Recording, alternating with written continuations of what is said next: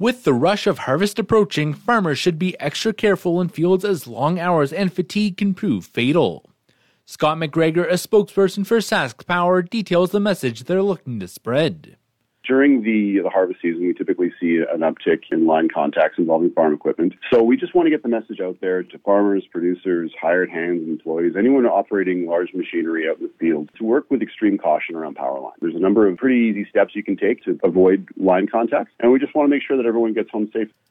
McGregor recommends people visit their website's resources that can help farmers plan out a safe harvest. Saskatchewan is advancing through the harvest as dry conditions sweep over the province, with some areas ahead of others.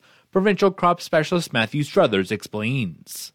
Following a week of hot, dry weather, producers were able to get some tremendous progress done with with their harvest operations. It was very good to see. So the province is now sitting at 16% of the crop now in the bin, uh, up from 5% last week, so quite a jump. And we're right on par with the five-year average. Nearly half of the harvest is completed in the southwest, while the eastern regions are still in the single digit percentages. The Jim Pattison Children's Hospital just received a donation so large they launched a new program to purchase urgently needed equipment. Borden based farmer Gene Pidwerbeski and his family donated $1.98 million to the hospital's foundation, inspiring the creation of the Harvest for Kids health program. Pidwerbeski's donation will not only allow the hospital to purchase crucial equipment, but also provide the latest technology to help the hospital's young patients get the care they need.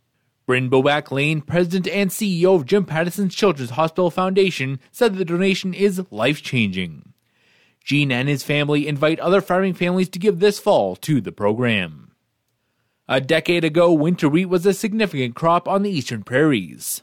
Farmers in Manitoba and Saskatchewan routinely seeded 800,000 acres of winter wheat, with some years topping 1 million acres.